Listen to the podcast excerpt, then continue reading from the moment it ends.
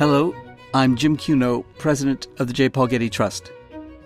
Welcome to Art and Ideas, a podcast in which I speak to artists, conservators, authors, and scholars about their work. Kollwitz was interested in those who were left behind the widows, the mothers, the children.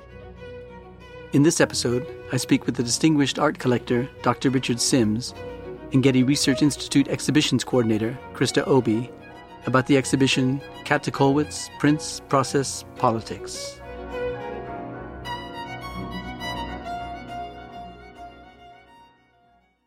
Dr. Richard Sims was born in New Orleans in 1926, graduated from Xavier University, served in the U.S. Army during the Second World War, took his dental degree from Howard University, and then settled in Los Angeles, where he's worked for more than 60 years. Over that same period of time, Dr. Sims has built a renowned collection of modern master prints, especially those of the expressive realist artist Käthe Kollwitz. Kollwitz was born in 1867 and died in 1945. She came from a politically active socialist family and began drawing lessons when she was 12 years old. She is best known for her prints and drawings, which often focus on difficult subjects such as hunger and death.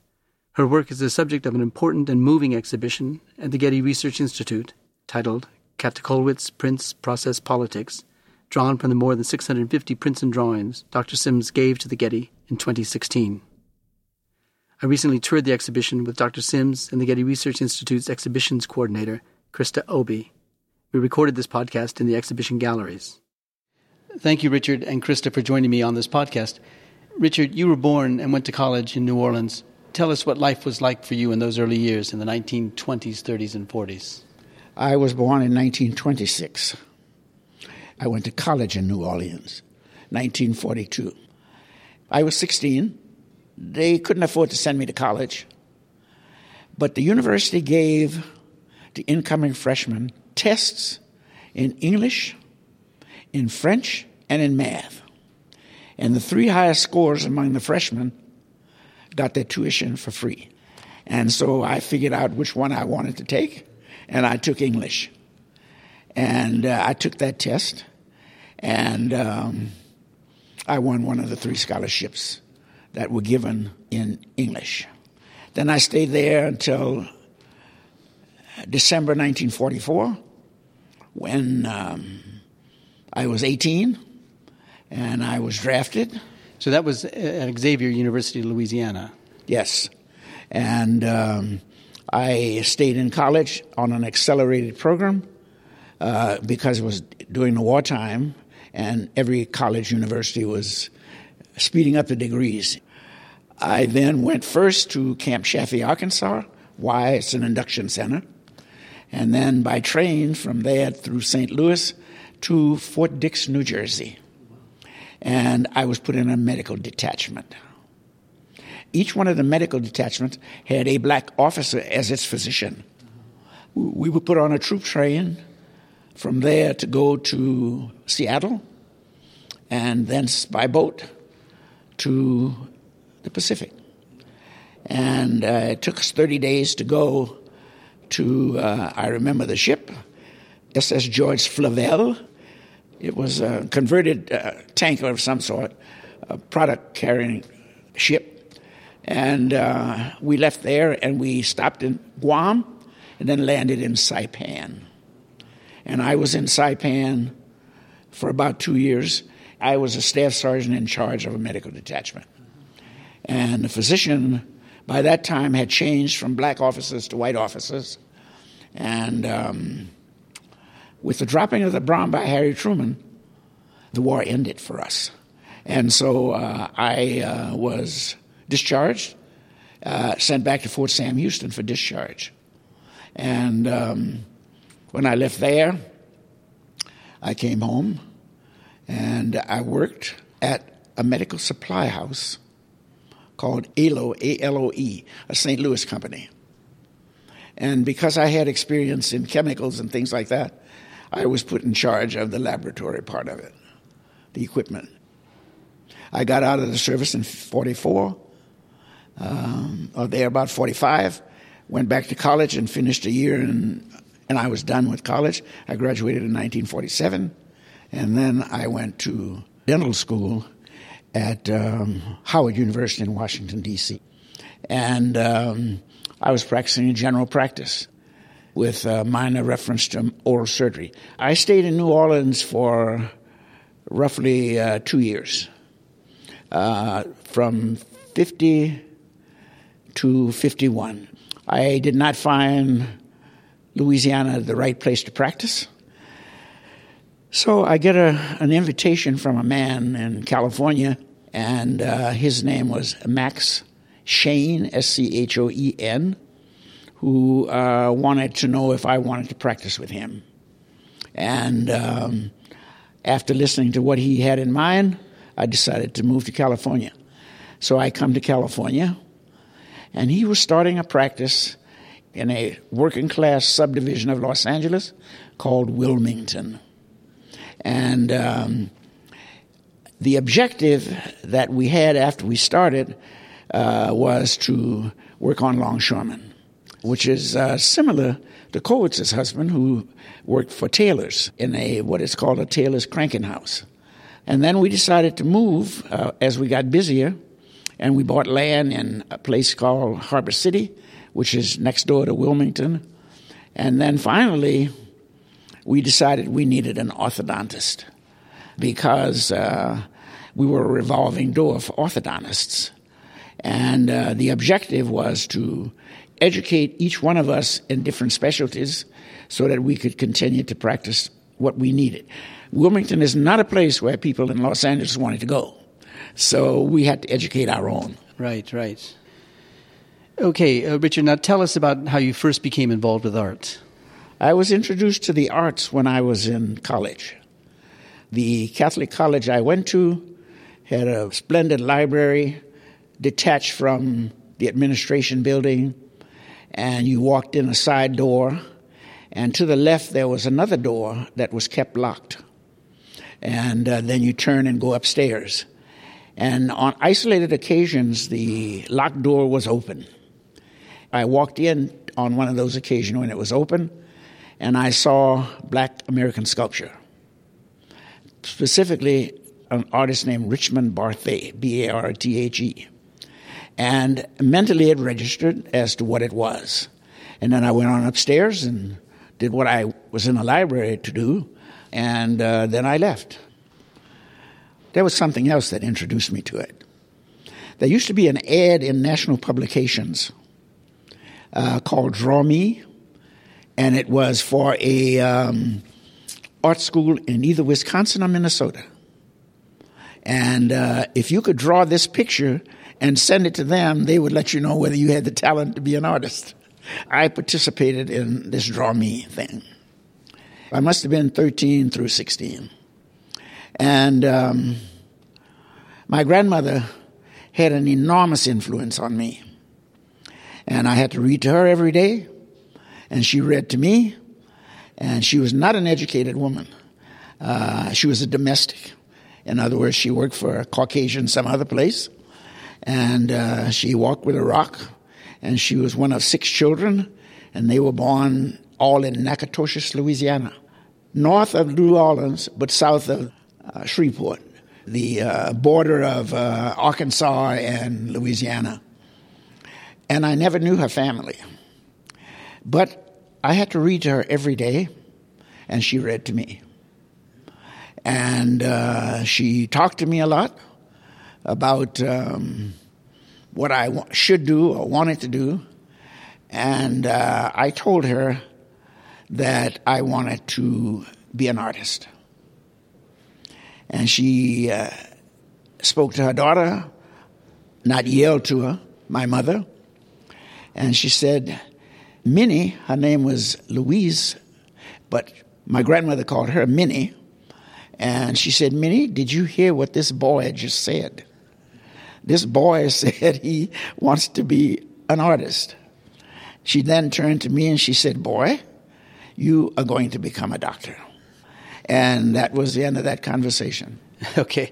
Now, I, I, recall, though, very clearly that you and I first met here in Los Angeles in the 1980s. I was head of the Grunwald Center for the Graphic Arts, and you were already a notable collector of prints and drawings by Käthe Kollwitz. this is not to say that you didn't collect works by other artists, but you had a very demonstrated interest in works by Kollwitz. When did you first begin collecting prints and drawings? I had always been interested in art. And I went to museums here. And um, there was a dealer on La Cienega Boulevard whose name was Orel P. Reed. O P, the initials he went by, Reed. And he did um, German printmakers.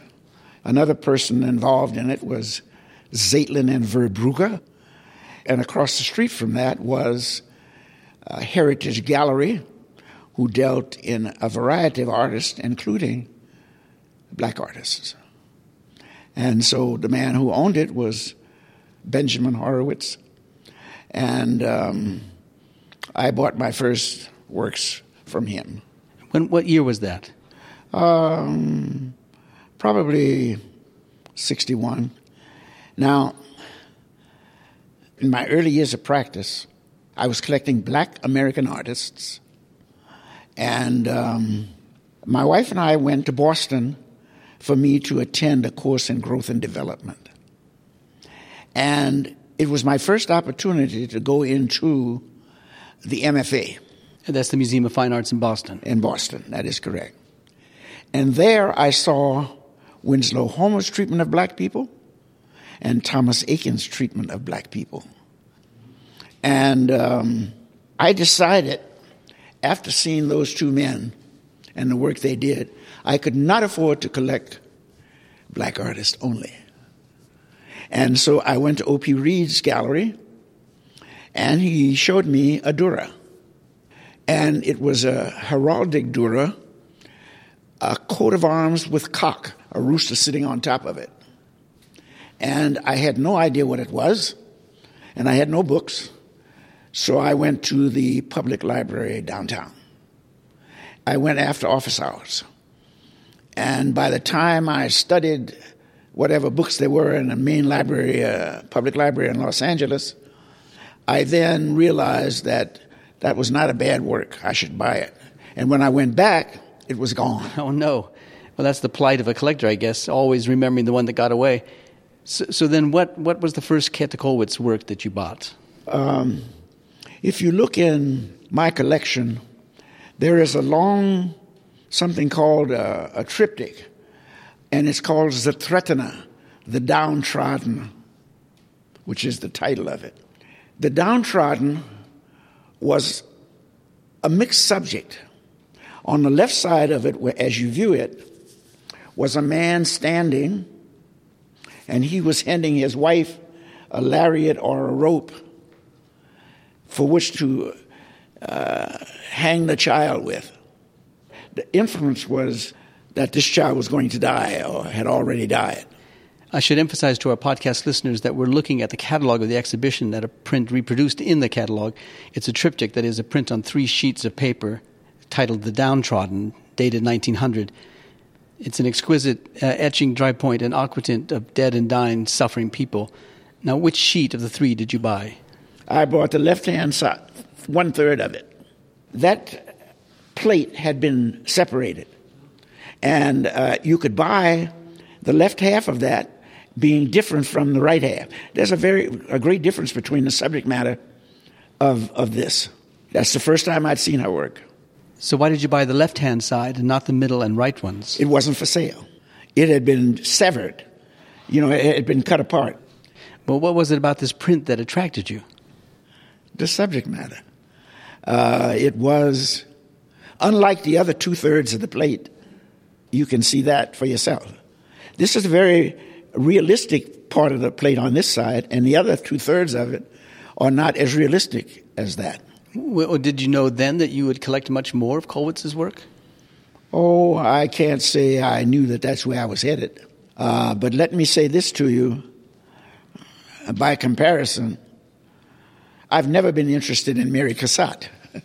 because of uh, the difference in the subject matter. Right, right. When did you buy your second Kollwitz print? I don't even know what it was. I see, I see. Now, Kollwitz made sculpture too, didn't she? Did, did you ever think of collecting her sculpture or, or the sculpture of her, her contemporaries? She did sculpture. And her mentor was um, Ernst Barlach. And uh, people have asked me why didn't I collect Kollwitz sculpture. But Ernst Barlach was, um, for me and for many other people, uh, the sculptor of Germany of that period. Yeah, with that vigorous expressionist sensibility. I mean, uh, the subject matter too of hardworking people. It's so much like the work of Kollwitz. Yeah, the, the same subject matter. A group of them are put up for sale at some gallery in central Germany. And uh, that was the first time I'd ever seen anything offered for sale in that quantity. And then it disappeared from the market. The city that Barlach lived in uh, wanted it all, and so they wouldn't let it be sold. What, what about other artists? Um, when speaking of Kollwitz, one thinks of Van Gogh, for example. Did you ever get interested in his prints? Well, Vincent van Gogh is, um, he comes at a later time for me in my life. I was interested in Germans going way back. And Vincent van Gogh, I did buy one, a drawing. It is a portrait of his psychiatrist, a portrait of Dr. Gachet. I um, had an opportunity to buy it within the last year, or within maybe a little more than a year. And um, I've given it to you, to the Getty. I had bought it and it was already here, and I decided uh, I would like to give it in memory of Deborah Marrow. Oh, Richard, that's, that's so kind of you. Thank you very much. Deborah would have been very grateful for that, so thank you. Now let, us go on to the second gallery. This gallery includes prints from Kollwitz's cycle titled The Peasant's War. I think they're quintessential Kollwitz prints uh, in subject matter and technique. Krista, tell us how you began to install this exhibition. Well, we had so many incredible works in this collection from which to choose. So it's almost 300 prints and drawings by Kollwitz. Um, and so we wanted to show a, a representative sampling of um, her prints, of her preparatory drawings, of rejected versions, of working proofs, and really show our visitors Kollwitz thinking things through on paper. We were interested in sequences of images and showing a series of works that uh, show her starting uh, with one composition, rejecting it, and then ending up somewhere completely different. Her Weaver's Revolt cycle was her first cycle of prints, and that brought her considerable renown early in her career um, in the 1890s. So, this is the second cycle that she produced. It's a series of um, seven works, and this is the first decade of the 20th century. Yeah. Uh, Richard, now how long did it take you to acquire all of these sheets from the series The Peasant's War? Um, in posing the question, you're not taking into account the fact that you buy what's available. You don't have uh, the opportunity to go back to the first as opposed to something else. You buy what's available for you at the time, whatever comes up. Uh, I see, that's probably the case. But give our podcast listeners a sense of the imagery of the prints that we're looking at. Uh, it is a peasant woman looking at men who are plowing a field. They have harnesses on their backs. The figure behind has the working part of the plow right here, and they have it across their shoulders. And this is a man with a hand trowel, a plow. Yeah, Krista. There was something about the um, image that uh, we're looking at first here on the wall, the lithograph showing a woman and the two men are, are pulling the plow before her. Um, she wasn't satisfied with the image. She wanted to reduce it to a simpler composition. And so in the later version, where uh, it's an etching, the woman is no longer shown actively leading the men with the plow, um, but she's shown uh, standing in the foreground. And then in the later um, composition for the plowman, the woman uh, does not appear at all. Uh, for the sheet that we're looking at right now, the plowman, which is the first sheet in the Peasants' War cycle, she actually starts in lithography and then rejects this version uh, and then turns to etching. I think etching um, and mixing these intaglio processes really allowed her to um, build up these layers of tone and texture to, to give um, a real mood to the works in the Peasants' War. And it was the right visual language for her in the first um, decade of the 20th century. Uh, let's move on to the second sheet in the cycle called Raped. We have a preparatory drawing for the print uh, and the print itself here on display. Krista, could you describe the print for us? It's a, a challenging subject. Um, we see this woman's body sort of splayed out in this landscape. The Peasants' War, the subject comes from the 16th century Peasants' War. And so Kollwitz is, is giving us sort of a modern reimagining. We are seeing um, peasants and workers pushed to their very breaking point. We've already seen the plowmen, the oppression, the suffering. And then in Raped, we see how this woman has suffered. And it's, it's going to be experiences like this that are going to lead the peasants to uh, revolt in the Peasants' War. Now, now the, the subject matter seems to foreshadow the violence of the First World War, which will, of course, begin in less than a decade. Absolutely. I think she's just showing the, the horror, the brutality, the violence, um, the, the, suffering of um, the working class. In response to the War of 1917, she lost a child. And um, she has pictures of mourning parents that are bronze in a cemetery in Belgium. She did many pictures of the parents, uh, the parents affected by the loss of uh, that child in the war. Yeah. Now, what about these two impressions of the print titled Arming in a Vault from 1902? Richard, the one on the left, uh, lithograph, is bold in its use of color, this bright, fiery oranges and reds. What can you tell us about this print? This particular print two New York dealers bought it for me in, uh, at an auction in Europe. And uh, I knew it was coming up. And so they were authorized to just do whatever they wanted to do to get it. This collection was from a woman who hid it for, it was in a room, and she built a wall so that nobody would know that there was a room behind that. And this was one of those. Where, where was that? It was in Munich. I think it was in Munich. Uh-huh. Now let's look over here at one of the most renowned of Kollwitz's prints, Sharpening the Scythe. Krista, could you describe it for us? Well, um, for the third sheet in the cycle, um, which is sharpening the scythe, we actually begin with a working proof for the um, rejected version for this sheet, and it was called Inspiration. We have two impressions on the wall here, and Kollwitz originally had envisioned it as this sort of male allegorical presence who is inspiring this peasant woman to rise up, to take her scythe, to turn it into a weapon of war. So we're we're seeing this moment where he is leading her into um, her decision to rebel and revolt. Kollwitz tweaks this composition a little bit and actually shows the woman um, her hand on the side, taking some agency. Um, ultimately, however, Kollwitz rejects this version of the composition and changes the format quite a bit from a, a, more vertical, rectangular composition to a square format where she's only focusing on this peasant woman who is now holding the scythe in front of her, her face. Yes, exactly. She's sharpening it. In the first print that we have here on the wall, you can see that her arm is draped over the blade of the scythe. In the Sims collection, there's a preparatory drawing uh, showing the woman with her arm on the blade of the scythe.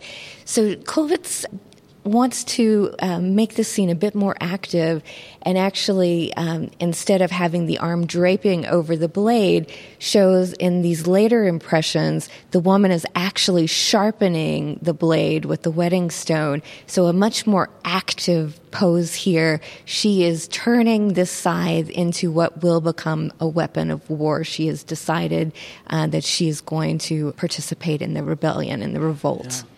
Now, she was herself a pacifist. Isn't that right, Richard? She was a pacifist. Krista? She loses her youngest son in 1914 in the um, early months of World War One, and then her grandson in World War Two. I think it's 1942 or 1943. She didn't survive the war. She died before it ended, right? She dies shortly before the end of World War II. Yeah. Something that um, Dr. Sims talks about quite frequently is that Kollwitz was interested in those who were left behind the widows, the mothers, the children, and that Kollwitz isn't showing moments of great action. You never see battlefields. You never see, as she's just said any action. She is concentrating on the ones that are left behind, whether it's the children or the wives of alcoholics, or whether it is the children that are home. To have a child die in the war is a tragedy of the utmost. Yeah, it her. surely is.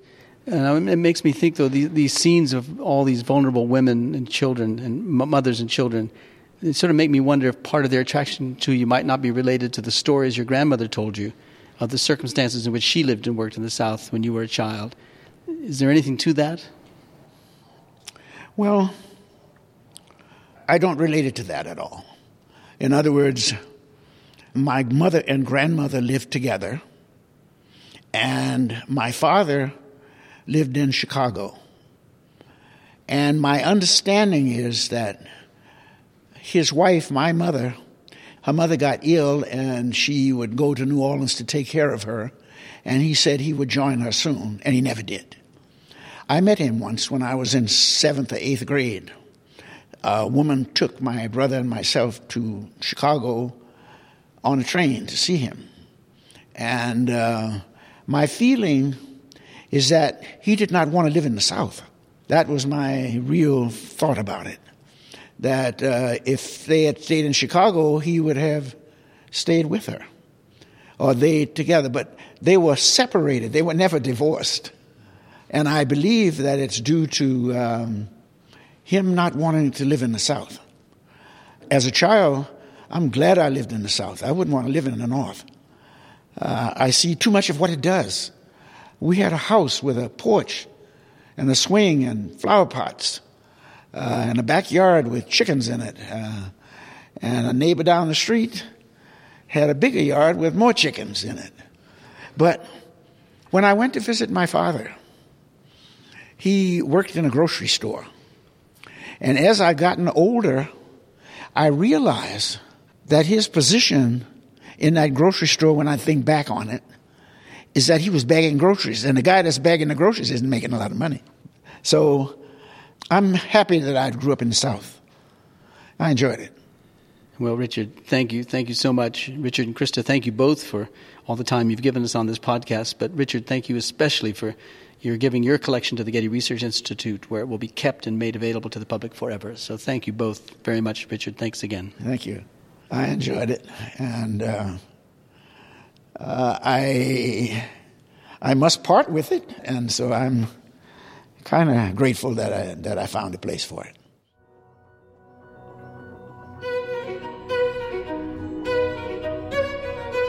Käthe Kollwitz, Prints Process Politics will be on view at the Getty Center through March 29, 2020.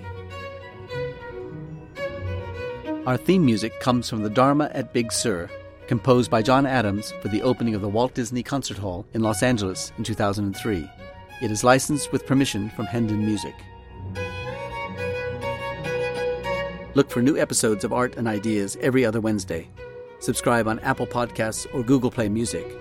For photos, transcripts, and other resources, visit getty.edu slash podcasts. Thanks for listening.